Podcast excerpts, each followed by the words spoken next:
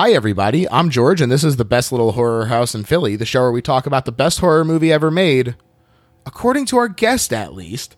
And today's guest is a very funny comedian and actor who you might remember from a great early episode of Hollywood Handbook. He's in our Robocop remake. He hosts the UCB Tournament of Nerds and more. He's a longtime screen junkie and man about town. Please welcome Hal Rudnick. George, thanks for having me. Great to be here on this. You were on the cusp of spooky season here. Uh, it's about That's to turn right. October, so uh, yeah, this really got me in the spirit. You you helped me usher in my spooky season viewing. I like it. Hell yeah! Well, that's that's the goal. We're we're stoked to have you, and and yeah, it's right on the cusp of October, so this is really perfect, uh, perfect entryway to it. Why don't you tell us a little bit about your just history with horror, how it started for you, and uh, that kind of stuff? Yeah, absolutely. So I feel like in my later life now, I'm developing more of an appreciation for horror and just realizing there's so much nuance. There's so much more social commentary, humor, uh, just weirdness in horror besides just the blood, the gore, the creatures, the killers. Those are all delightful. So there's so much to love about it because, you know, there, there's commentary about the ills of the world. You know, you watch Freddy Krueger has more has more one-liners than uh, Mike Myers or Borat. you know, like uh, F- Freddy Krueger is is like one of the funniest characters of all time, aside from the fact that he's a you know a murdering child molester. Uh, that aside, uh, but although you wouldn't know it. uh, Sorry for like the sidetrack, but the Jackie Earle Haley uh, Freddy Krueger Nightmare on Elm Street remake. Man, that was so dull and dry. They really sucked the fun out of Freddy Krueger. But that aside, I've I feel like later in life I've started to develop this appreciation for what you can do with horror movies and that it is just a I don't know, it's such a many splendored genre. And but and as a kid, I was very resistant. Like you and I were talking before the podcast started, and I know I, as a kid, like I remember The Exorcist was frightening, but then I just remember movies growing up, like seeing the commercials and being like, "Oh, I don't want to watch that. No way."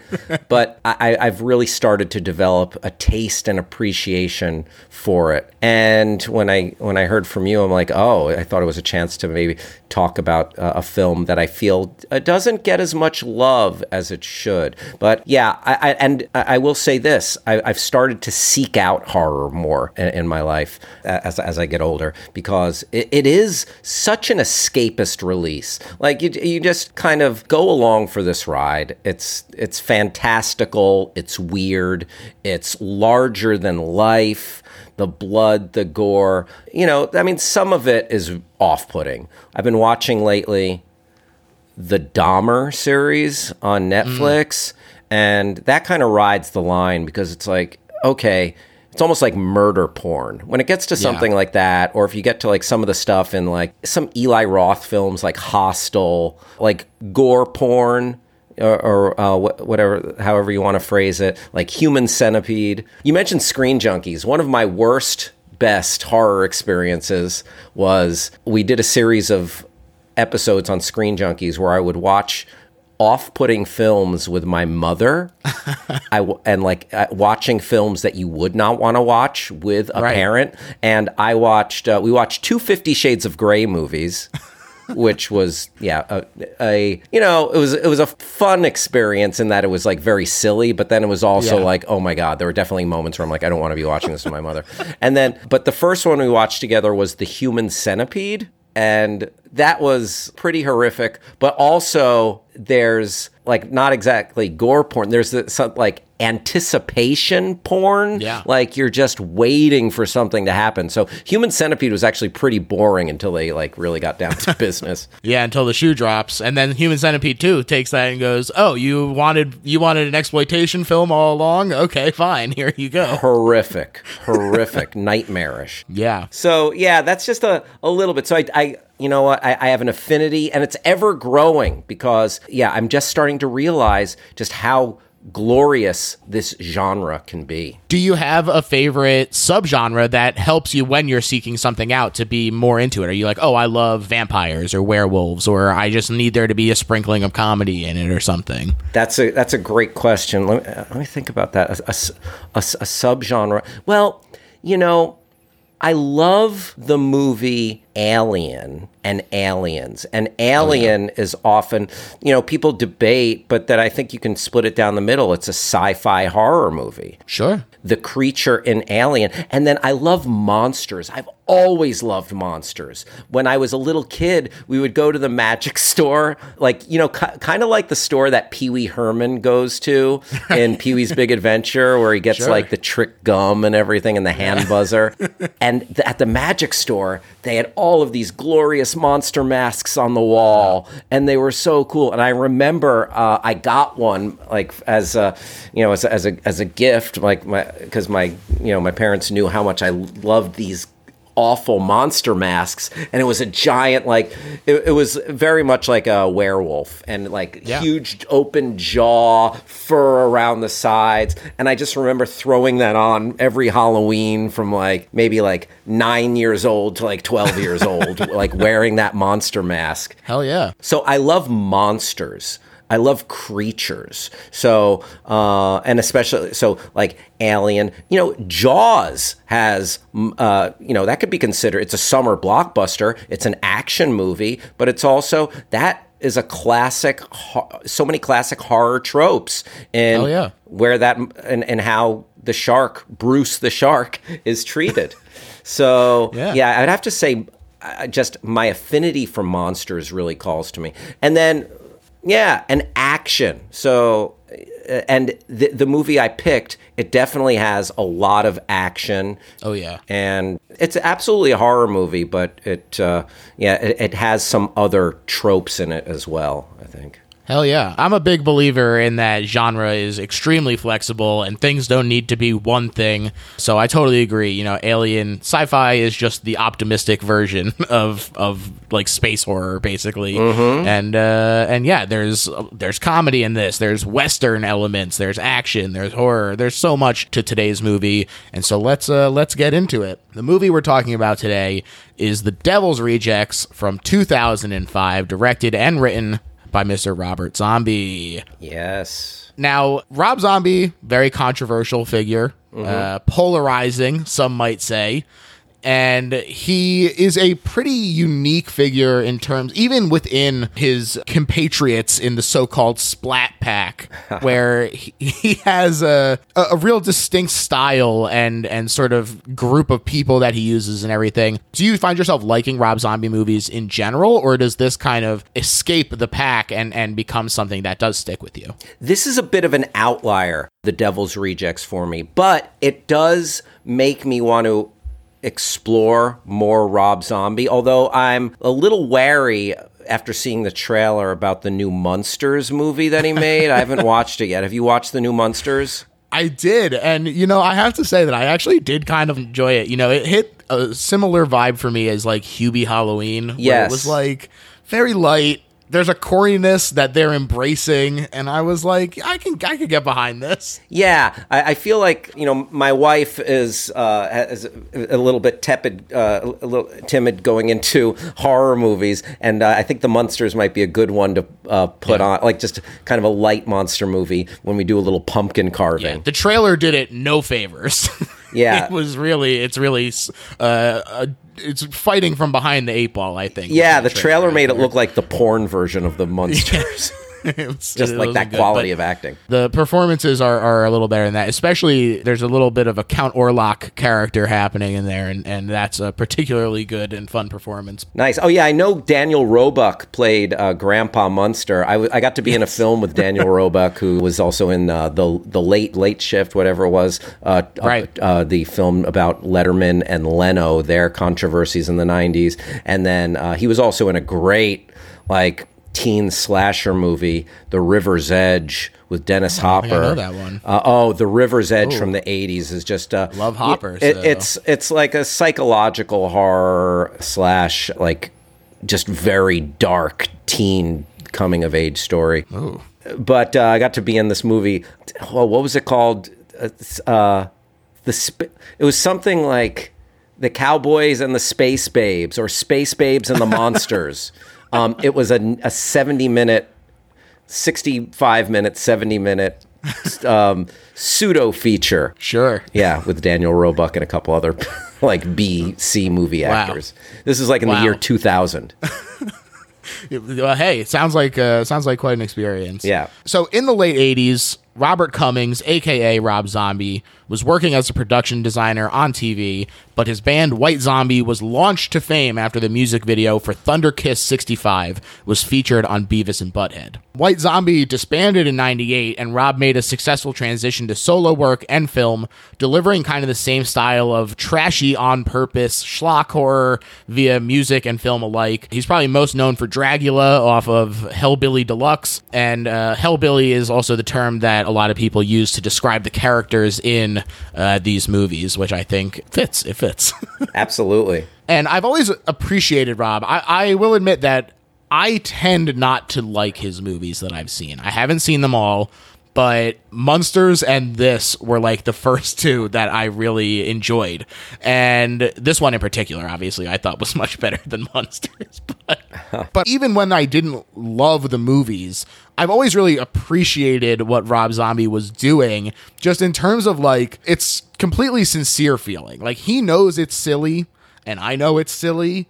But we're all just having a good time goofing around, head bobbing in the Dragula with dudes in like devil costumes. Yeah. L- let me ask you this: uh, Are his Halloween remakes or his, ho- his Halloween reboots uh, worthwhile, or do you feel like he really missed the mark on those? I don't personally like them. I I know that there are some defenders out there who who talk about sort of the way that you know media capitalizes on true crime and everything and what it does like the ripple effects of of the the murder itself. But part of what I love about the original Halloween is that I genuinely enjoy spending time with Laurie and and her friends and everything. And by design the characters in his Halloween movies are so grotesquely unlikable. like they are all yelling and cursing at each other and they hate each other and there's not really anyone to latch onto in the same way where you feel like, "Oh, I don't want them to get killed because I'm enjoying spending time with them."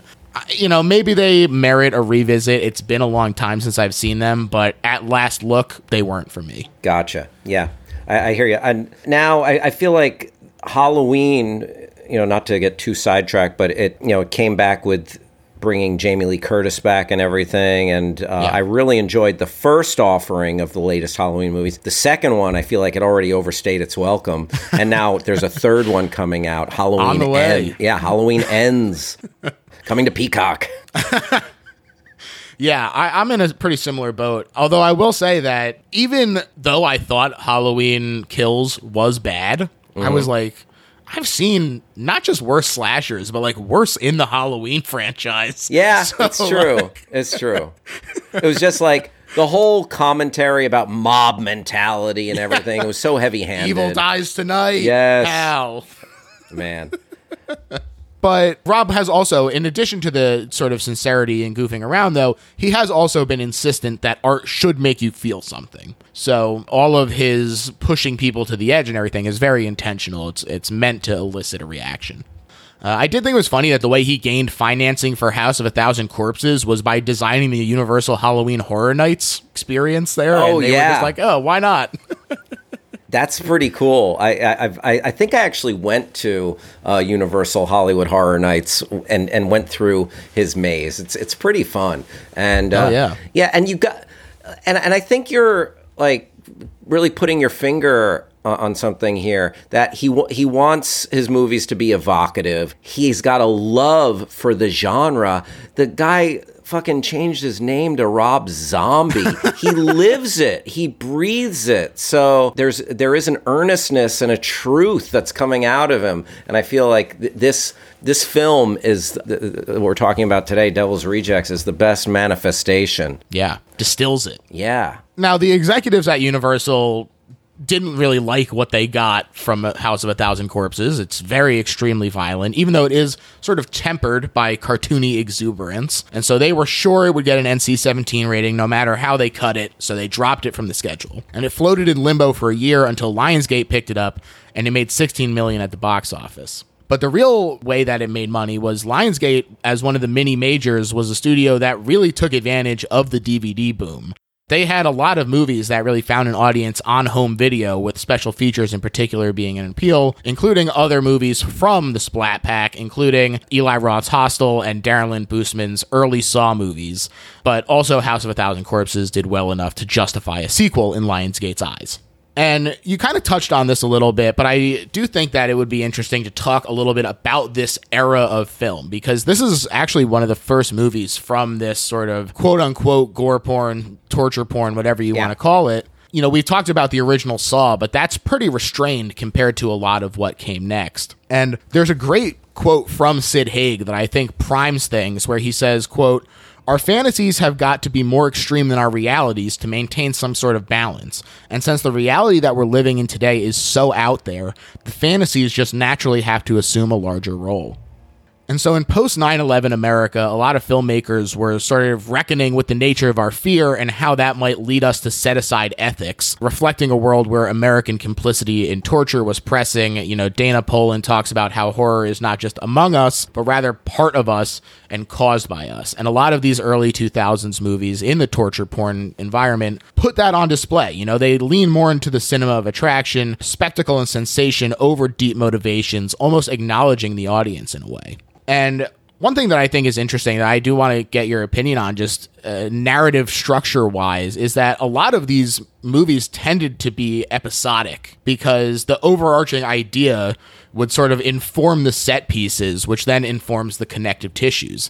And a lot of people complain about this being like a, a, huge issue for them. But for me, it kind of feels more like a musical almost, in that it's just more of like a different narrative paradigm than a narratively focused movie. And so I'm curious if that's something that does tend to stick in your craw or if you don't mind something that is sort of based around the set pieces. You know what? I mean, I don't mind it. Like when you put it that way, when you think of it in terms of like, oh, the same kind of structure or like the bones of a musical, it's, you know, it is like a, a carnival of blood. Yeah and it's a genre, you know, how many Friday the 13th, how many Halloweens, how many Nightmare on Elm Streets. Like certain things have been done to death, uh, pun intended, I guess. Uh, but you know, how are you going to how are you going to poke the audience? So I feel like, you know, Eli Roth's films, you know, they're manipulative,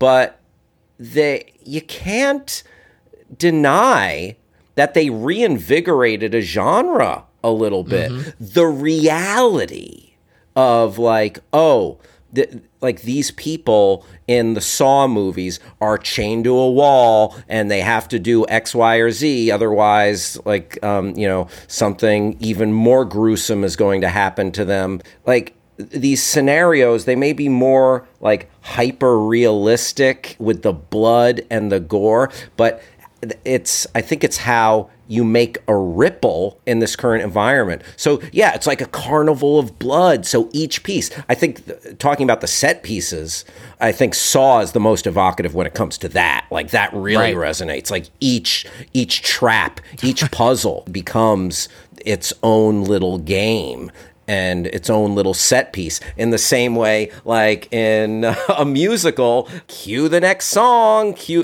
oh boy meets girl or let's sing about our small hometown or whatever. It's right. like the same thing. It, it, so i abs- i think that's a great comparison actually. And yeah thinking about them i, I feel like i'm warming to what they actually were because you know I, I compare it to comedy. Comedy tastes have changed and evolved because you know a lot of stuff has become problematic. And i'm not saying that's necessarily a bad thing. I'm not going to i'm not one of these guys who's like oh cancel culture get off my lawn. Right. You know i think consequences are a good thing for problematic behavior. But i will say this. Back in the day when people did a sketch about something that might have been taboo or did jokes about something that that might have been taboo. Not everything but there was there was sort of like this common knowledge, or it's like, hey, we all know that this is wrong, okay? So mm-hmm. let's joke about it. And I think in horror movies and with these gore blood fests, it's kind of the same thing. Listen, we all know this is a dumb fantasy. Now, so let's blow out the world. Let's Right. take it to the nth degree and do it and do this stupid, clearly wrong, despicable idea to the hilt. Yeah. So those I think those films there's some merit to them in that way. Yeah, I think it's really interesting, especially because that's kind of what the initial detractors were bristling against. And I think that it's because it was such a, a change in the way that things worked that, you know, the popular term for it is torture porn. It was Yes. coined by David Edelstein in an article that was lamenting their leaving grindhouses and becoming popular, basically. Mm-hmm. And in this article, he specifically charges the Devil's Rejects, among others like Wolf Creek and even parts of Reservoir Dogs, of being dehumanizing because it destabilizes audience identification through the cinematic language, in that things like the ear cutting scene, the f- camera frames it like you're there and you're mm-hmm. part of it. And David felt that he was being unfairly made complicit in this action.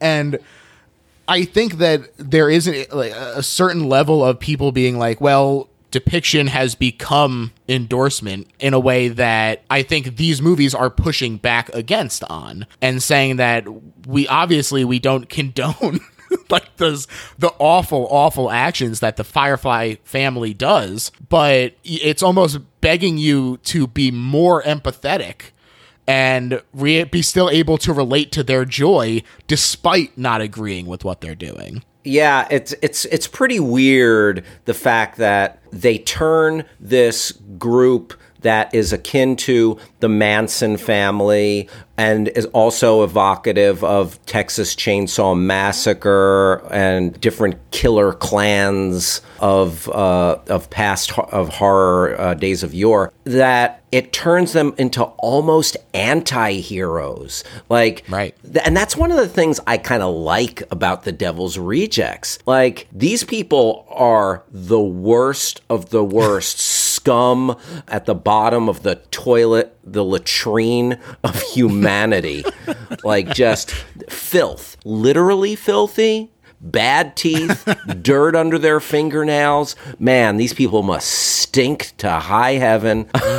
And- but they are, uh, there, there's something likable. There's something funny about them. So it is almost disconcerting how they want us how Rob Zombie wants us to feel about this group of people that are doing these heinous extreme acts. So you you know it's wrong, but there's something kind of cool about like wow, I'm laughing at the bad guy.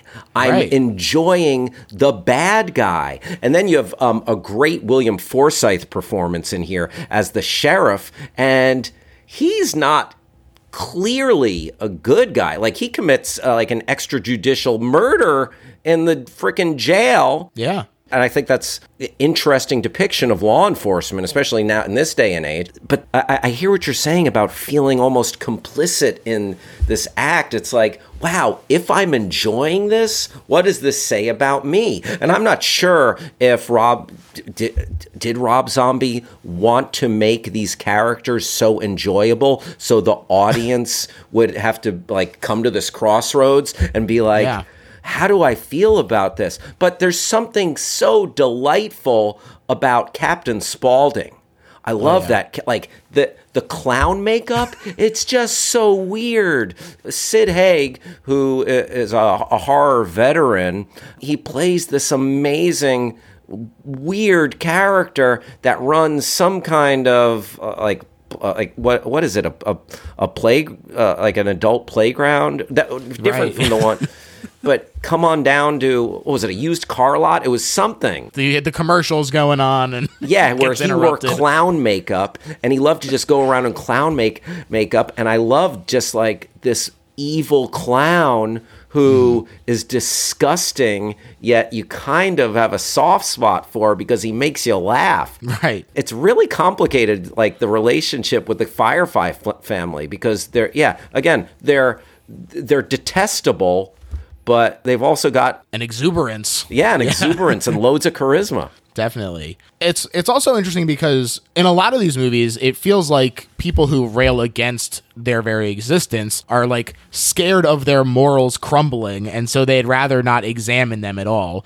Which is in fact what movies like Last House on the Left and Saw are playing with, sort of the disruption of your own moral code through like equal punishment retributivism and asking like when is torture justified? Where is the line that allows you to shed your your moral code and and and go turn into them basically. I think we, uh, when is touch- torture justified? We need to ask Dick Cheney about that, George.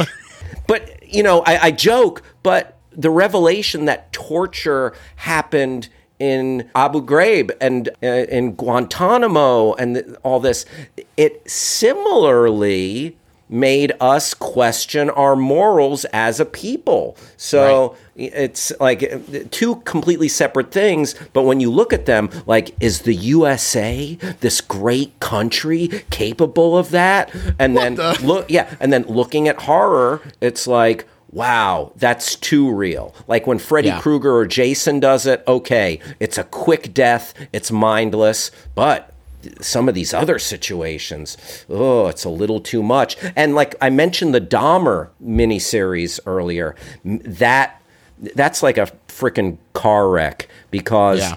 you know, it's it like it's the worst thing. You want to look away, but then it's so freaking compelling because like well, Evan Peters, who's playing Dahmer, is so great, and Ryan Murphy, it really manipulates you into like wanting to see what this most deranged human being is capable of, and it's like hard to turn away. And then it's like, oh, why am I? After I got stopped w- watching, after I shut it off, I'm like, oh, I feel dirty. I don't like who I am having just seen that. But Right. why did I sit through it?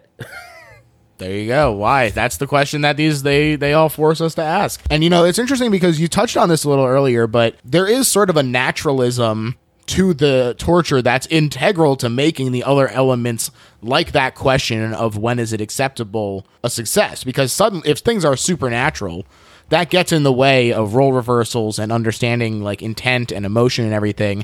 And so the less real the depictions, the less real and less pressing the questions asked of the audience. You know, by really forcing you to confront the reality or what you know the the looking reality of, of what's happening that's how you have to examine the reaction sort of otherwise you can put up a barrier and there is a realism to this i th- and and it's not just the violence there's also uh, well and this is also violent at times but there's a perverse uh, there's a sexuality Yeah. throughout the film. I mean, you have uh, with Sid Haig, who I me- we mentioned was like had like a storied horror career uh, prior to this film. Like in like his first scene, he's it's a dream sequence where he's having sex with like a famous porn star, former girlfriend of Charlie Sheen, Ginger Lynn Allen, and um, like the the sex here, the and the uh, the the realism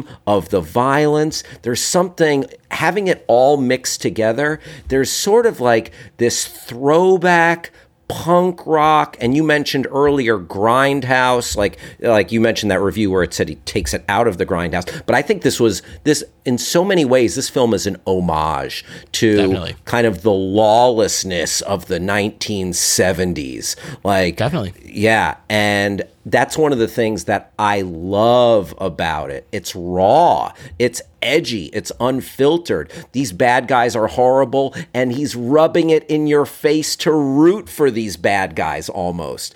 definitely Yeah. I think that's exactly it. You know, so many of these movies do ask these questions of like when is torture permissible and everything. And Devil's Rejects kind of rejects this and and it does just ask like it's like nobody here is good. The, they say there's not really a line between them anymore, you know. Bill Forsythe says that. Mm-hmm. And I think it's interesting how it just leans into the empathy of it instead of claiming a moral high ground or you know, even something like Hostel Uh, Paxton, the main character, takes revenge at the very end and he does kill the Dutch businessman. But Rejects just, we know that these are the torturers and it wants us to identify with them. Rob said in, in, in the behind the scenes documentary that he did, the real goal, you know, is to make these shitty, horrible people lovable. And by removing the audience surrogate that's in House of a Thousand Corpses, we're left looking for someone to sympathize with. And the way that the police treat them and the natural glee that they have in charisma, you do kind of wind up landing on the Fireflies as anti heroes, like you said. And on the one hand, it kind of becomes like a parody of utilitarianism, where it's like the torture becomes acceptable as long as the discomfort of the one party creates an acceptable amount of joy for the other. but it does like vindicate you because you are like, oh, I don't condone this. I feel uncomfortable. And that makes me good, even though I am also enjoying the the charisma that they're giving off. Absolutely, and you know it, it's infectious. But then, like sometimes something so heinous will happen that you know they're constantly reminding you, pull the rug out from you. Yeah. Yes. also, they're so cavalier about everything. Like you know we see Leatherface in Texas Chainsaw Massacre, and we we, we look at him as the most horrific visage of horror because he's wearing literally another person's fucking skin. He's gone full Ed Gein. Yeah. Full, uh, like, you know, before Hannibal Lecter put on that guard's face, there was Leatherface. But then, so cavalierly, what's his name? Um, Otis. Uh, Otis, Bill Moseley, puts on uh, some dude's face that he cut off, just like, la di da. Look at this. Around. yeah, he's goofing around with it it. Like they, they are so crazy. Like he's le- they they sleep with corpses. It's so far beyond the pale, and Yeah. by design. Again, it's like fuck you. We're shoving this down your throat. You know, th- there's this brothel in the film that's like just the weirdest sexual fantasy land. Like it's Disney's California Adventure, but for for sex workers. Charlie's Frontier Funland. Yes. And you know, you mentioned Texas Chainsaw Massacre. Obviously, Rob is pulling a ton from that movie. He is also pulling from some of the Urbanoia movies like Deliverance. Yeah. In terms of the clear class stratification, you know, there's country and southern rock, bric-a-brac decorating, things that might inspire classist reactions even before they do anything wrong. And then Rob, but he kind of switches this up and he does do this eliciting affection for them and contempt for the victims who get no redemption. And that's really where he, this is, becomes kind of a unique movie because normally these movies are sort of for audiences to fantasize about disempowerment, where a quote, normal and undeserving middle class family is attacked, but then ultimately regains their social power after having been like cleansed of their elitist corruption by their victimization. And, you know, something like The Hills Have Eyes, I think, falls perfectly into that. But the zombie movies don't offer that redemption. Even in House of a Thousand Corpses, Otis is taunting people and screaming,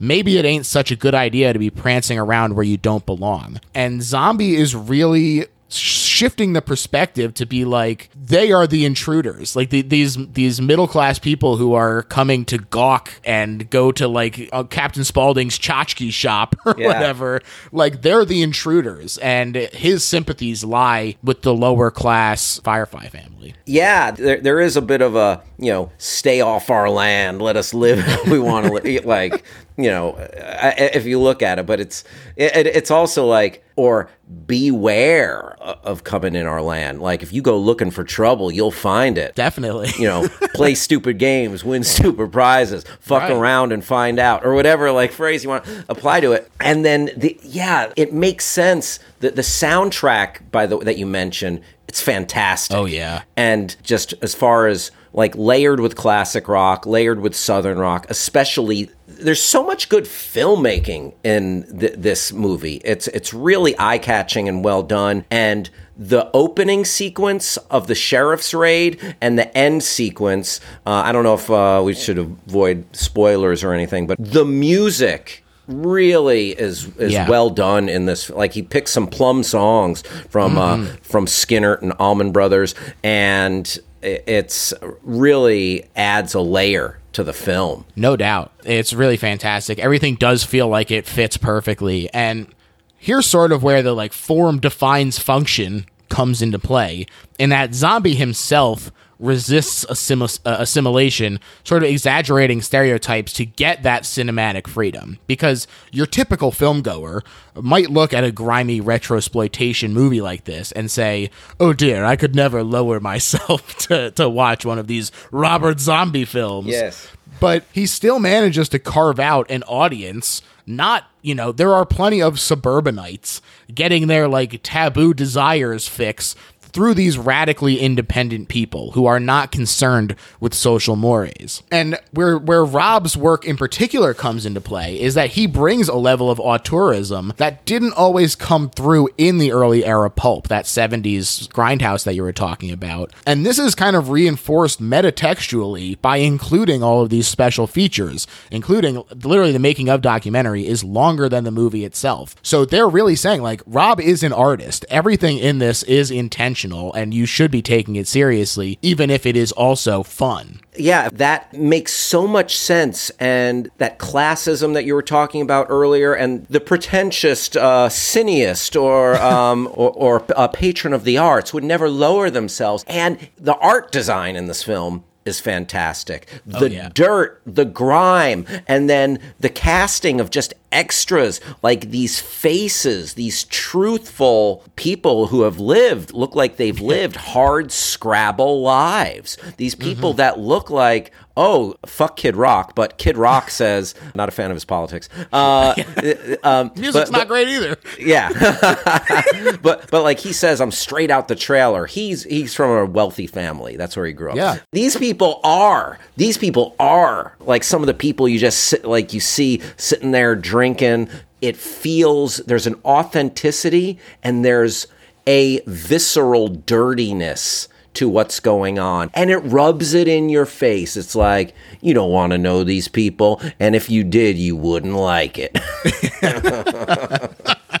Yeah, and this market and the appetite for special features were both really enabled by the DVD market. This kind of came out at the exact right time. I thought it was really interesting that sociologists had predicted that American culture's sort of class fluidity, or at least aspirational class fluidity, would result in like the quote unquote culturally disadvantaged being able to access high culture.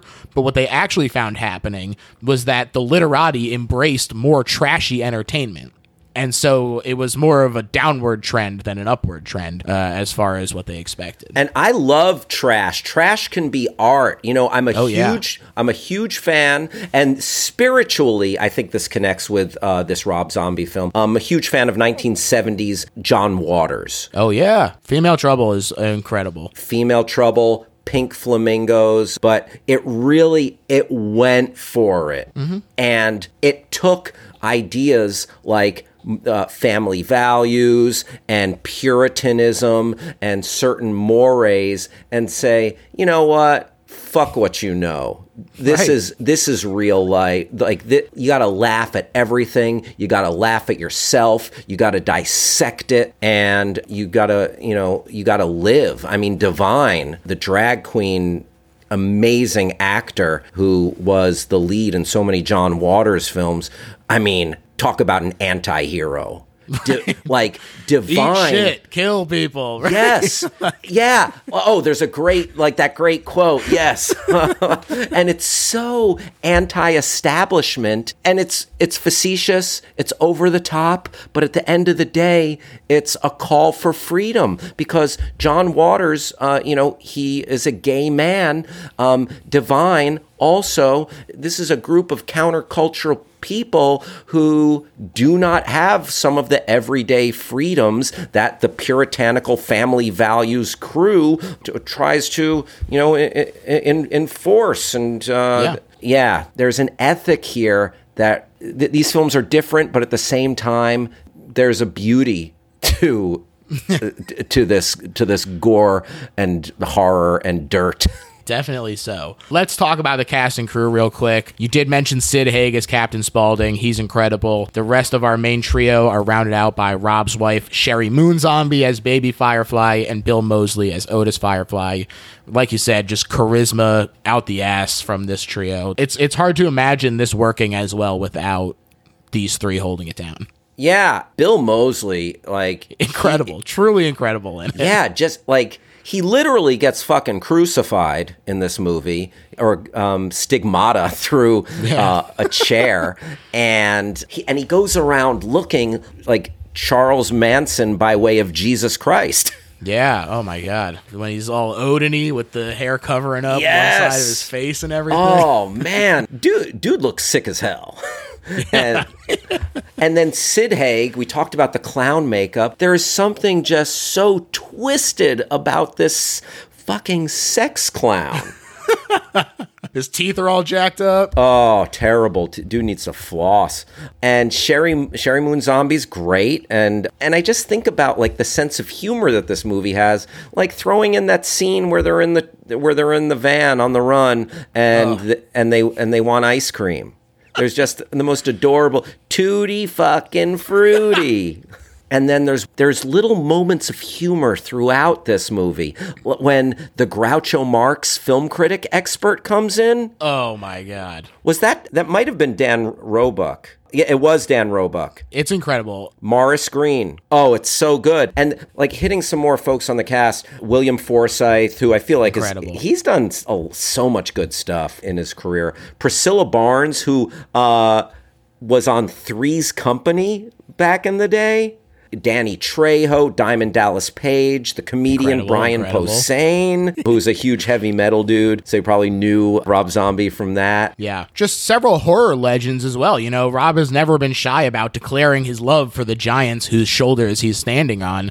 You know, you have a ton of people. PJ Soles is in this, Michael Berryman, Ken Foree, all of these horror icons who, who mm-hmm. Are given fun characters. They don't feel like they're just slotted in to be like, look at look at who we got. They all feel like they got something to do. Absolutely. And then that is an homage to the ones who came before him. And then even more of an homage, besides the presence of these people, besides the grindhouse 70s vibe of the film, they're literally watching Bela Lugosi Dracula in the hotel room. This film is a love letter to the horror genre. Philip Parmet did the cinematography. It's great. He also shot the incredible Harlan County, USA, and his documentary experience is exactly what Rob wanted someone who could get in there with a handheld and make it feel real.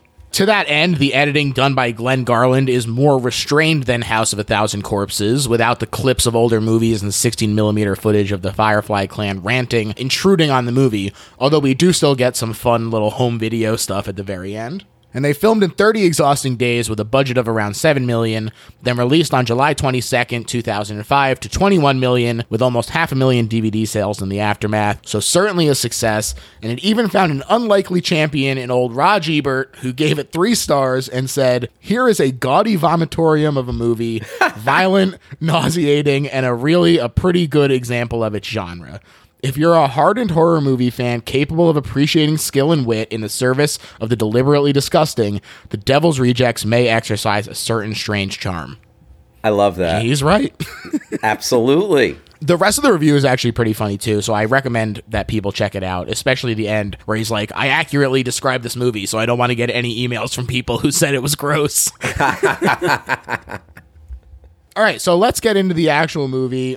They start off with forensic photos in the aftermath to remind us of their crimes in A Thousand Corpses and a Chainsaw Massacre style text intro that says On May 18, 1978, Sheriff John Quincy Wydell, along with the local authorities in Ruggsville County, led a search and destroy mission on a decaying farmhouse. Inside the house, police discovered a collection of diaries and scrapbooks detailing the accounts of more than 75 murders. The family responsible for these brutal crimes was forever to be known as the Devil's Rejects.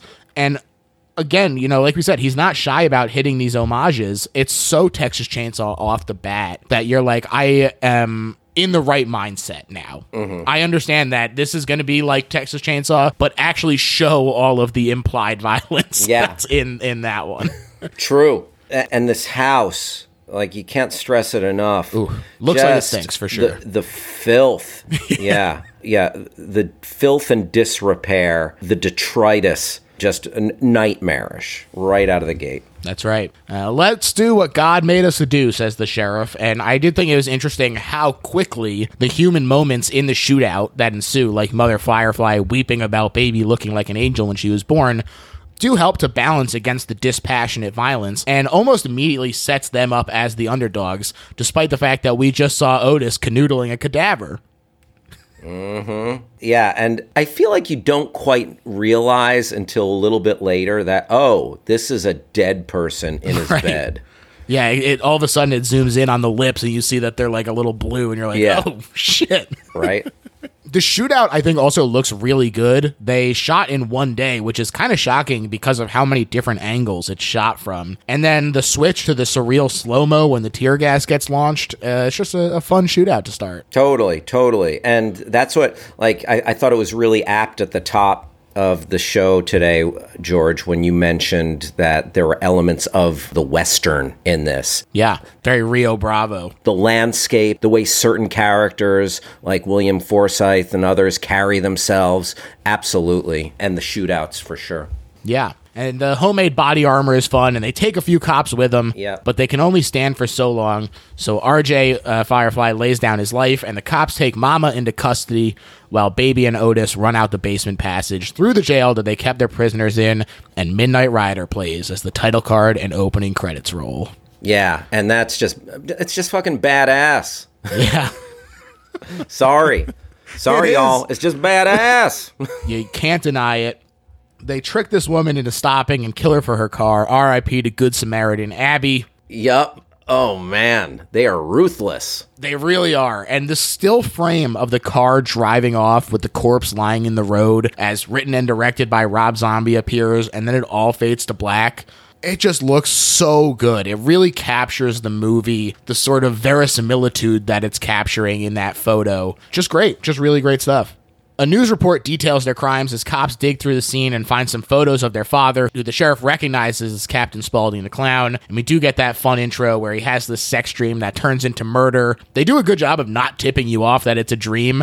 And then he wakes up and his girlfriend is like, Oh, was it a bad dream? And he goes, Oh, 50 50.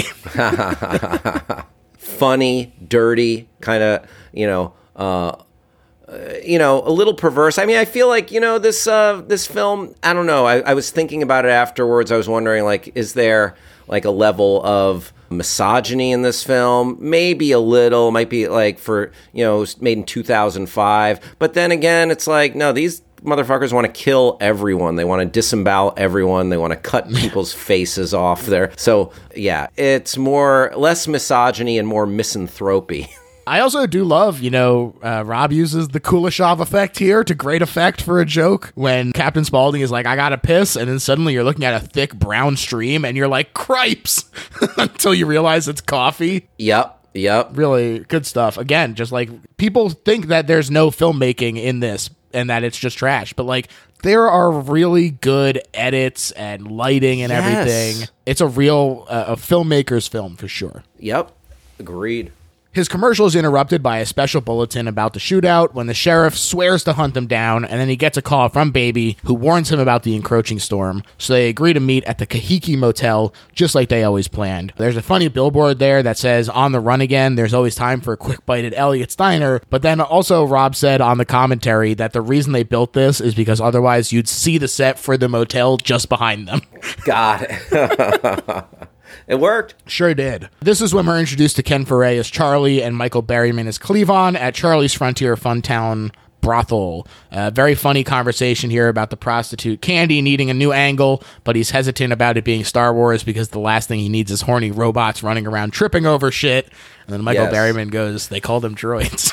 Oh, and uh, Candy is. We, I met. We, we were talking about a little bit about uh, uh, Tim Burton. I th- were, were we talking about? Did we mention uh, Burton or Pee Wee's Big Adventure? yeah, Pee-wee did come. Yeah, uh, Pee Wee. But uh, yeah, Candy was uh, Dottie. Was Dottie from Pee Wee's Big Adventure? I was thrilled to see that. Pee Wee's Big Adventure, one of my faves. Really amazing movie. Captain Spaulding calls to let them know he's on his way over, and meanwhile at the Kahiki Palms, the band Banjo and Sullivan are checking in, comprised of Wendy and Adam Banjo, uh, Roy and Gloria Sullivan, and Roadie Jimmy, who, like you said, is played by Brian Posehn. I was reading up on these characters, and hilariously, their hit song was "Lord, Don't Let Me Die in a Cheap Motel." oh, how prophetic! One of the members of the band is Geoffrey Lewis, who recently passed away, the father of Juliette Lewis. Oh shit! I didn't even realize that. Yeah, and he's um, a recognizable character actor. Uh, he's got quite an IMDb. Oh yeah, he is he's really great. And Roy Sullivan goes to the ice machine when he's approached by Baby and he tries to impress her with his stories of shaking hands with Johnny Cash. And she says, I love famous people. They're so much better than the real thing. And this is kind of the first taste of one of the themes. It is, first of all, a very funny line. Yeah. But then also plays into this idea that does crop up, which is this like myth making. The idea of becoming larger than life and and and the legacy that you leave behind where because there's no line, we'll see that time and again that despite the fact that they're becoming infamous rather than famous, they are becoming myths in, in sort of the grand tradition of the American West and the outlaw and everything. Mm-hmm. That the anti hero aspect of it is, is raising them into legend. Yeah, absolutely. Uh, and then one one more thing about the actor uh, Geoffrey Lewis. Just I'm just looking at his IMDb right now. Dude has 227 credits. Just yeah. Yeah, goes way back. My, my, man was on Barnaby Jones back in the 70s. Every Which Way But Loose, the Mission Impossible TV show, Gunsmoke, Cannon, Mod Squad. Wow. he was doing it. Yep. she aggressively comes onto him as a distraction for Otis, who sneaks up behind him with a gun. And they've really got the old rope a dope down to a science between the waitress and this. Oh, yeah. it does also look great though. You know, there's these close-ups as he's getting like sucked into the conversation. The the cinematographer like gets up in her face and everything. And Otis takes them back to the room where they're all made hostage. And it does play with the darkly comic when Brian Posehn is quickly shot in the head and everyone screams except Adam, who immediately pukes. Captain Spaulding's gas is dry, so he rolls into Buck's Grab and Go, where PJ Soles from Halloween uh, is Susan, a woman that he knocks right the fuck out for her car, traumatizing her son and driving away with a cackle. oh, he's so good. He really is. And the Fireflies decide to torture the band. And Bill Moseley has been really having fun with the taunting. It has been hard not to be having fun with him. And so in this moment where they pull the rug out from under you and it becomes super real as he rapes Gloria and there's this awful ambient tone. You know, we've had the fun, warm southern rock and everything and it becomes this awful tone and it's a grim, grim scene. And as we spend time away from the alternatively terrible group of cops, you do sort of like you said, like you spend time with these people and it starts out fun, but quickly you realize like oh i don't really want to spend time with them. Yeah yeah i mean it's uh, like a bait and switch a constant bait and switch because it's like oh man the, these people are the embodiment of the id they are. Mm. this like you know th- they just want to have fun in their own weird way. But then yeah you're reminded like oh th- this is brutal and horrific and despicable. Yeah and Bill Moseley was really having trouble with this scene. He said that the level of cruelty required for it was like frightening and it really bummed him out, was the quote he said. so Rob took him aside and he said just four words to him. He said, Art is not safe. And this, he said, inspired him. And the people on the crew were like crying, watching the monitors at how intense and real the scene felt. But in the commentary, Zombie said that that was the goal, is to really make it feel real and that he almost wished that he had made the entire movie take place just in the room. Wow. Too much, Rob. Too much. Too much. yeah, I'm glad you didn't do that, uh, Rob Zombie. If you're listening, I, I, love a bottle episode as much as the next guy, but the road oh, trip yeah. is the whole thing. Right? Listen, the Breaking Bad uh, fly episode was great, but uh, right. yeah, I'm, I'm, glad we, uh, yeah, I'm, I'm, glad they got out of the motel. He stops abruptly, saying that they make him sick and that the boys have an errand to run, so out they go. Meanwhile, Sheriff Wydell is interrogating Mother Flyer, Mother I cannot say Firefly tonight, interrogating Mother Firefly, which turns to assault after she taunts him about his brother's death. And it becomes pretty clear that she's the like ultimate victor of this encounter. The 16 millimeter film and the handheld style really look great here as as things become more intense. Mm-hmm. Fooled Around and Fell in Love plays on the radio as they drive past the abandoned chicken coop, and the fact that Roy likes it disgusts Otis, who thought he was a real cowboy type. and uh, again, this idea of being sort of like true to yourself as well sort of uh, uh, crops up. The idea of not having to care about what's holding these guys back, who he has to put on a cowboy hat to sell records or whatever. They are unabashedly themselves to the dismay of everybody else. Absolutely they follow this yellow brick road, which is just a bunch of yellow stuff, which I thought was really funny. To, mm-hmm. to oh yeah, I didn't guns. really think about that. Yeah, there's some great taunting and everything, but Adam gets the drop on Otis after he gets carried away threatening Roy. And there's this fun fun little scrap there where he eventually gets both of the men back on their backs. Adam bleeding out from a gunshot wound to the neck, uh, plus a gut stab, and Roy gets beat to hell. And this is one of the scenes that we had alluded to earlier where Otis is like railing against God and, and Adam being a hero, and the hair is like covering half of his face. And he gets really serious, more serious than we've seen him up to this point. And he says, I am the devil, and I am here to do the devil's work. And it turns out that the devil's work, besides fiddle competitions, is killing the hell out of these guys. Yep it, it, just showed you the brutality and the enjoyment that they took from it. And you know, this is the ride we're signing up for with the Devil's Rejects. That, that like right. that is these guys' mo. Like th- they're so charismatic, but some that sometimes you momentarily forget that they're complete socio psychopaths without a shred of a moral compass. Exactly. Back at the motel, Baby trades Wendy slapping the crap out of Gloria for letting her go to the bathroom. I mentioned the lighting before. This is all filmed indoors, but it really looks like sun coming through those windows. They did an amazing job with the lighting in this. Oh, yeah. Uh, the motel set in particular really looks fantastic. And Wendy obviously immediately starts screaming out the window for help. Why wouldn't you? Mm-hmm. And when Baby is distracted, Gloria grabs the gun and threatens her. But she doesn't just pull the trigger immediately, so Baby does this underhanded, literally and figuratively knife throw right into her damn heart. Oh yeah, man! Rip. That that was uh, wicked sweet knife throw. also, I would like to see George. I, that scene made me think about every time in a movie, either a, a horror movie or an action movie, or what have you, where one character's got the drop on someone else with a gun, and then it's like, goodbye, click, the gun's not loaded. Like just uh. that, like I've I've got you dead to rights now. Click, gun's not ro- loaded. Uh, yeah. Like I feel like I've seen that one. That's uh, that's a that's an oldie but a goodie, an oldie but a goodie. Oh yeah, it's super satisfying, especially because like baby offers her ass up, literally her ass to get shot, and and it does click, and there's nothing in there, and so it's this brutal twist. Like I mean, like you said, we've seen it before, but it's just so effective to be like, there wasn't really a chance for them to get back at them, but also like it was all just like mental power game for yeah. Otis and everything. Like Roy had a knife, so they were, I guess, like equally matched in terms of weaponry and everything. But yeah, it, it's it makes you like re-examine everything that we saw up to that point, and your your heart just drops. Totally.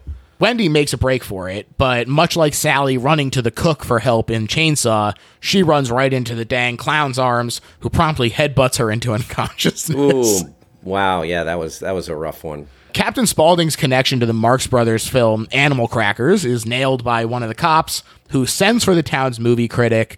And you mentioned it before this amazing, bizarre, funny scene. This Gene Shalit looking guy yes. rolls in. What a throwback. Oh my God. I happen to be a self proclaimed Marx Brothers expert, if I say so myself. and they get into this argument about men of myth. Groucho and Elvis Presley. And fuck Groucho is a very funny line. But obviously, these figures looming large are meant to draw a parallel to the Firefly clan. You know, now at this point, they've been on the news constantly. They've been given the nickname the Devil's Rejects. They're talking about how it's the worst crime in American history good or bad, their name will live on. Yeah, absolutely. And just I don't know, it adds such a delightful, uh, whimsical layer to the film that these characters are all that they all have these names that are derivative or from uh, the Marx Brothers. Yes. And what was the oh Wolf um, Wolf J Flywheel. Wolf J Flywheel. Man, so good. yeah, I love it. Absolutely. Otis bursts into the motel room and he scares Baby and Captain Spaulding because they don't recognize him on account of he's made a mask out of Adam's face. Oh, it's really grim. The two men have a little power clash, but that gets put on hold so that they can get out of there. But not before Otis Chainsaw Massacre 2's Wendy, putting the mask on her just like Leatherface did to Stretch. oh man, yeah. W- Wendy, is she? I mean, she survived up until that point, but she was not having a good time. yeah. I also will say that that scene in Texas Chainsaw Massacre 2 is like one of the most disturbing scenes I've ever seen. Like, that's another movie where there's a lot of humor to it and everything, mm-hmm. but it really takes a turn in that moment where you realize what's happening and, and Yeah. she has to just like stay there quietly pretending to be a corpse under the, her friend's face. Ugh. It's fucked up. It's a really Yeah. great, great scene. But the maid comes by to clean the next morning. It's not a great sight in the bathroom. The corpses are piled in the shower, and there's writing and blood on the walls, including a hard one to see in the mirror that Rob said is supposed to say, fuck Wydell. I was like trying to figure out what it said for a pretty long time. I missed that one. Uh, yeah, they that room that that made they they left that room a real mess for, her, and they didn't even leave a tip. Ugh. Unbelievable. that would have been really funny if they just like looked and there was just like a pile of money on the Yeah, on the bed. or just like a five dollar uh, like a five dollar bill uh, um next to the lamp. Yeah, the worst part though is that Wendy is hanging on the door, and when the maid tries to leave, Wendy falls on her, begging for help through her gag, then chases the maid in a parody of the conclusion of the first Chainsaw Massacre. She runs into the road and promptly gets splattered by a truck. It's even like comic framing. Like it's a flat, wide shot, and even as grotesque as it is, you're like, those Duke boys did it again. yeah, and it's it really reinforces like you touched on it earlier that the victims did not get their revenge, their redemption. No, quite the opposite. The victims are roadkill. yeah. You know, the- the, vic- yeah. the victims just one after another just get obliterated here. And Wydell comes to investigate, and he's joined by Danny Trejo and Diamond Dallas Page himself as some bounty hunters, Rondo and Billy Ray Snapper, who are on the trail of the list of Groucho characters. Or as uh, as William Forsythe's uh, deputy calls them, got a couple of shit kickers over there. He's fun. I like the deputy. He's, so he's do I, with his ski jump nose. He's got his his thick uh, thick Yeah, sideburns and everything. yep. Yeah, that's good. The Fireflies are driving to Charlie's for safety, and they see this sign for ice cream in 10 miles, which, like you said, Baby wants to stop for. Uh, Otis and her squabble, and the captain gets involved, and you gotta laugh as they chant Tootie fucking fruity at Otis.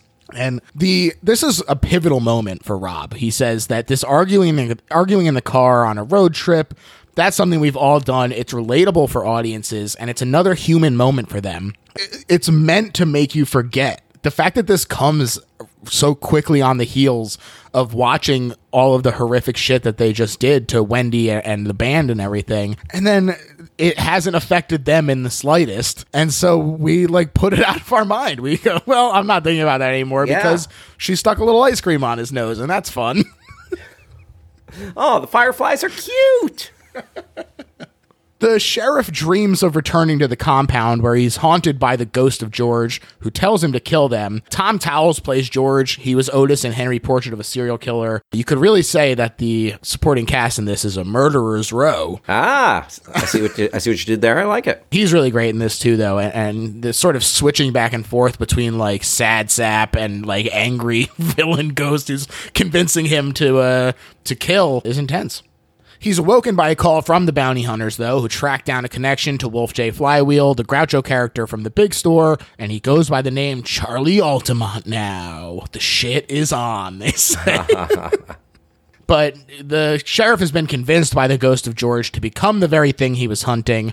So he heads down to the jail cell and he stabs the crap out of Mama Firefly, Yep. who dies how she lived, making weird sex noises and tongue gyrations.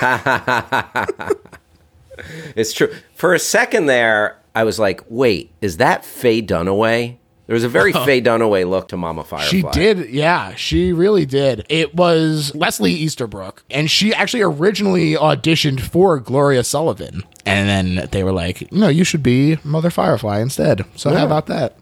The remaining Firefly fam makes it Charlie's Frontier Funland. We've talked a little bit about the name, but it does kind of harken back to a time where things were quote unquote simpler and more brutal. And this kind of sums it up. You know, you could be a rascal on the frontier and who could say no? There were brothels, there was drugs, there was violence, and and this is sort of all brought into one place in this set. Uh, Charlie also he walks out and he holds them at shotgun point to the Firefly's surprise until he shoots at the captain and it's a water gun. And again, you're just like, ah, we're laughing. It's pranks for the Fireflies. Mm-hmm. Yeah, Charlie also reveals that he's the brother of the captain. yeah. J- just a just a couple of brothers messing around. Time to party, baby. The neons come out. So does the drugs and booze. And it's so funny to contrast this with the sheriff sitting there grimly practicing his speech and chanting, Lord, I am your arm of justice. And you're uh-huh. like, well, I kind of like if it, these are the options, I guess I'm going to hang out with the Fireflies. yeah, that's the thing. Like they're the worst people to ever grace this earth, but they're fun to hang with. That's like, right. Man, It's also amazing for there to still be people for them to look down on as they go to buy some chickens for Captain Spaulding's famous fried chicken. and they're stopped by the sheriff who traps Charlie's hand in the door and threatens him to have the devil's rejects present and accounted for at midnight. The bounty hunters sneak in, they murder some of the sex workers, then hold the fireflies at gunpoint while they wait for the sheriff. There's no dialogue in the mix, which is really cool. There's lots of slow mo. There's a fun scene. Captain Spaulding's just like smoking a J out there. Yeah. Although the one thing I'll say, Charlie Altamont did not have, uh, you know, he did not show any uh, like uh, I think requisite like sadness or sympathy for his ladies being killed. That was that was a little weird to me. That was weird. Yeah, he, he was just like cost of doing business kind of thing. Yeah. which uh, was was come on, man. I guess he didn't have a ton of ton of choice, but he didn't look that upset either. Yeah, I, I guess when you're friends with the Fireflies, you know anything is possible. People Don't die. get too don't get too attached. Sheriff Wydell executes his "I've been looking for you, clown" that, he'd been practicing, and then shoots him in the leg while DDP kicks the crap out of Otis. Uh, they're packed in the trucks, and again, it's just music in the mix as the sheriff cackles and drives them like a madman to the compound. Mm-hmm. And he says, You know, I gotta thank you all for helping me to understand what my heritage is as he ties them up. The Wydells have always been vigilante justice. Now, my granddaddy, he rode with the likes of Tom Horn, killing scum like you for a living. We've always been devil slayers. And Tom Horn was a Pinkerton and a hired gun who was very quick on the trigger and famously felt no guilt and was eventually hanged for murder. So Oh, wow. Uh, he's clearly like identifying with these people who he's like, oh, I'm saying that they're good, but famously the Pinkertons were insanely violent. Oh yeah, they were just um, jack boots for uh, corporate and government, right? Right, Uh, right. yeah, probably beating up poor and underprivileged people. Right. Do you want to identify with these people? And so it's again just you're like, ah man, like the line is so fine and and it takes so little to almost make it non-existent. So and he invokes God to justify violence. He claims to have tried to walk the line of conventional justice, uh, but he says, We're here, we're playing on a level that most will never see. And Zombie on the commentary suggests that this does sum up the film. He says, Good and evil don't matter anymore. So there you go. And civilization's supposed superiority and the moral authority of the state quickly give way to what was supposedly the amorality exclusive to the Fireflies because he starts torturing them right back. He's beating them with liquor bottles. He's stapling photos of the victims to their chests. He's cattle prodding them. And he finally shows baby photos of her dead mother, which is the first thing that kind of breaks through their their shell here. And and this is when he also nails Otis to the chair while reciting some Bible verse and then sets the house on fire. And truly, you're like all of the shit that we've seen them doing. Like this feels as bad as what we've seen them do. Even though Yes. you're like maybe he has some quote unquote motivation in that he's looking for revenge for his brother who they did kill and he has the authority of the state behind him. You're like this is not a good person. Absolutely, I feel it, and that you know, I mean, that's a theme that that really resonates, and that shows uh, that, that you know, oh, maybe for this one instance in this movie, rooting for this horrific family, it, it might be the lesser. Uh, well, I don't know about that, but William Forsythe, uh, yeah, he's complicit. like he, you know, and and it calls in the bigger picture. You know that and that that's something that resonates to, today as far as extrajudicial killings and Right. and justice far from being served. Right. Exactly. And and he he promises baby something special and he even releases her and he, he chases her with his axe through some very vocal cows. Yeah, but when she dips into a little shack, she finds Charlie who did come for them, uh, but he gets axed in the chest by Wydell who's right behind them. You know, A- again, no redemption. He tries to do the right thing, immediately gets killed for it. Yep. And also, is that the right thing? Because uh, he's trying to help this murderous psychopath. yeah. The moral compass is out the window. at- Exactly. at, this point. There no no one is right, but you can. You know, it's kind of like Succession. They're all bad people, but uh, can't help but watch them. They're, I mean, Exactly. they- and someone's yeah. got you got to cheer for someone in a conflict. there it is. He shoots her in the leg and he starts whipping her with a leather strap. And just like Otis said earlier, they all say fuck you and Baby does too, which I thought was funny. So Wydell goes for the kill, choking her out until he's freaking neck snapped by Tiny from the beginning, who's still doing just fine. And we all just assumed he got killed, but he hid. Yeah, we didn't. Uh, we we didn't see. We, we only saw him in the uh, beginning, and then he disappeared for three quarters of the movie, and there he was. He's back. And this guy, I forget his. Oh, McGrory. Right. He's the actual. You know, kind of a tragic story. The film is dedicated to him. He's the seven foot nine actor who had size 26 feet. And, Yeah. uh, you know, he, he just, you know, obviously had a growth hormone imbalance or something. Kind of a tragic story, his personal life, but g- great in the in the film. And he, he was also in, uh, he's a Tim Burton uh, veteran of. Uh, uh, right, he's in Big Fish, I believe. Big Fish, yeah. Yeah, he he unfortunately died in 2005. So yeah, the uh, oh, in the credits, this is dedicated to him. So nice shout out. He is he is good in this, and he sends him for Otis and the captain, and he does get them out, and you get this nice family reunion where everyone is hurt but alive. These Teflon hellbillies. Yes. Bloodied, but not down. They drive away, promising to come back for Tiny, but he walks sadly back to the house. He knows it's over, Rob says, and so he kills himself in this exploding house. Tragic. he Yeah. was there just to kill to save him, and then and then said, "Well, they're never coming back." I, I, Tiny could have, you know, he, there there was so much he could have done. Rob was like, uh, "They probably would have arrested him, and he didn't want to do that." So You know what? Yeah, t- Tiny's logic is all is his own. It's morning and Freebird is playing over these soaring camera sweeps. Rob said they used every second of their helicopter rental footage. and we get some intercut footage of them in happier times, just being a family. And again, this idea of legacy at any cost comes up. In the song, If I Leave Here Tomorrow, Would You Still Remember Me?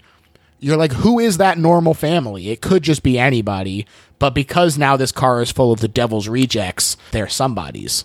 Mm-hmm. And they're all bleeding in their seats when Otis spots a police checkpoint ahead, just waiting to blow them away. So he feels the wind in his hair, he smiles, and he wakes the gang. And they all pull out their own guns and go down fighting. And this is how he gets you, you know? You have to respect their defiance to the end. Yep. And it's great seeing the bullet holes appear, even though it's like the music, and then it cuts, and the music drops out, and you just hear the gunfire as it freeze frames it's really fantastic. I love this quote from Rob where he says, It just sort of sums up the whole thing because in the end, these are bad people, but they're played out like Bonnie and Clyde. They are typical American Western outlaws. It's Butch Cassidy and the Sundance Kid. He's not only sympathetic to his trashy characters, but does elevate them to myth in the way that they meet their end. It's a perfect ending to this movie. I just think it's great. Yeah, um, they went out on their own motherfucking terms, a la, you know, just like you were saying, Butch and Sundance, Bonnie and Clyde. Let's add Thelma and Louise to that. Hell yeah. Yeah, and the slow mo to that sequence, that is some great action sequence directing and camera work. It, man, I was just probably, you know, there's so much there's so much memorable stuff. There's so much to like. There's so much idiosyncratic stuff in this film. But that the opening gun battle and the end gun battle, damn good. Mm-hmm. Absolutely. Good filmmaking. Absolutely. And now, Hal, we've reached the part of the episode where we sum up why it's not just a good horror movie, but is in fact the best horror movie ever made. And I'm going to let you start. It's the best horror movie ever made because Rob Zombie knows what came before him, acknowledges it, and celebrates it. This is a party. This is a party of the horror genre. And he takes it to the hilt, and he doesn't do it on a seven or an eight. He floors it. He floors it as he heads towards that checkpoint and he goes out in a blaze of glory. It's a fantastic celebration of so many things that are great and impactful about the horror genre. I totally agree. To me, this is the best horror movie ever made because it almost functions as like an art manifesto from Rob, I think, in that there is a, a almost autobiographical nature, not to the actions that are happening, but to the ethos behind it. The idea of casting these ideas of what's acceptable to the wind and doing what makes you feel good and and embracing the grindhouse and and viscera and everything and saying I don't want this to be accessible to every single person. That this is for for me and my like-minded compatriots. And the people who deserve to find it will find it. There is brilliant filmmaking in it. You know we talked about it that people they they see the aesthetic of it and they say this can't have any artistic merit. And even beyond the messaging in it, it, you know maybe maybe we read too much into you know the classism stuff or whatever people Sure. might say. But even if you say that the actual filmmaking techniques in this movie are fantastic. There are so many great edits and great ways that things are lit. You know, so often the exteriors of the motel and maintaining the exact energy like weeks later to film things inside the room and everything, that's hard. That's really hard. And this is a cast of actors who are really bringing it Eh, to a movie that needs 100%. It's very demanding roles and and they really kill it. It's also, you know, pretty refreshing to get a lot of older actors. There's like a lot of older people in this and Yeah. it just kind of makes it stand out. I, I I really like that about it. And you know what? There's a lot of horror that's, you know, that fits, you know, different categories. There's young adult horror, like, you know, the, the Fear Street movies on Netflix. There's monsters. This horror is just a throwback and it fucking goes hard. Hell, you know, yes. yeah, and it doesn't care. You know, like so many horror movies have like an antiseptic version of murder or of killing. Nope. Nope. This is in your face. It curb stomps the audience with visuals. And for that unrelenting filmmaking and like just delivery system of sick fucking visuals one after another. Oh, yeah. You know, y- you gotta respect what it set out to do. This movie, uh, I, th- I feel like, accomplished. Didn't just accomplish what it set out to do. It's way better than it had any right to be. Because how do the laughs and the delightful, whimsical moments coexist with the with the sheer brutality? That is deft filmmaking, as you said. Just one more example that you can have all this stuff coexist the homages, the sexuality, the 70s aesthetic, and uh, the humor. The extreme violence. It's it's just a beautiful gumbo. I couldn't have said it better myself. Hal, I want to thank you so much for coming on the show. This was an absolute blast. Please plug time, tell the people where they can find you, check you out on social, all that jazz. Thanks so much, George. So you can find me on Twitter and Instagram at Hal Rudnick, H A L R U D N I C K. If you're on Twitch at all, I do a daily live stream Monday through Friday from 11 a.m. to 1 p.m. Pacific time at twitch.tv slash Hal Rudnick. And I talk about streaming, streaming news, and what's new and stre- uh, do some reviews with my pal Lon Harris from Screen Junkies, and we do that on our show Binge Boys, our podcast Binge Boys, wherever fine podcasts are streamed. Hell yeah, I absolutely recommend it all. Hal is a very, very funny guy. Lon is very funny as well, and uh, I, I mean, you guys know your stuff. There's no no putting that in a box. So definitely check it out. As do you, George. This was an, uh, this was a this was a straight up pleasure. Thank you, my friend. Oh, absolutely, my pleasure as well. Uh, as far as my plugs, you can find me on Twitter at Little Horror PHL. That username applies pretty much everywhere. Instagram, Letterboxd, the Patreon. If you're really enjoying the show, you can get all kinds of fun bonus episodes and stuff over there. We've talked about video games like Resident Evil 2 and PT. We've talked about things that maybe don't necessarily fit directly in best horror movie ever made, like Begotten, but still definitely merits discussion. We talked with Branson Reese about the 13 best animated horror shorts from 1929 to 1953. So truly, anything and everything can be found over on the Patreon. Uh, it's a lot of fun, some great discussions. Check that out for just a couple bucks a month. And if you really don't want to spend any money, you could at least rate and review, folks. so, so do all that stuff. That's it. Thanks again, Hal. Bye.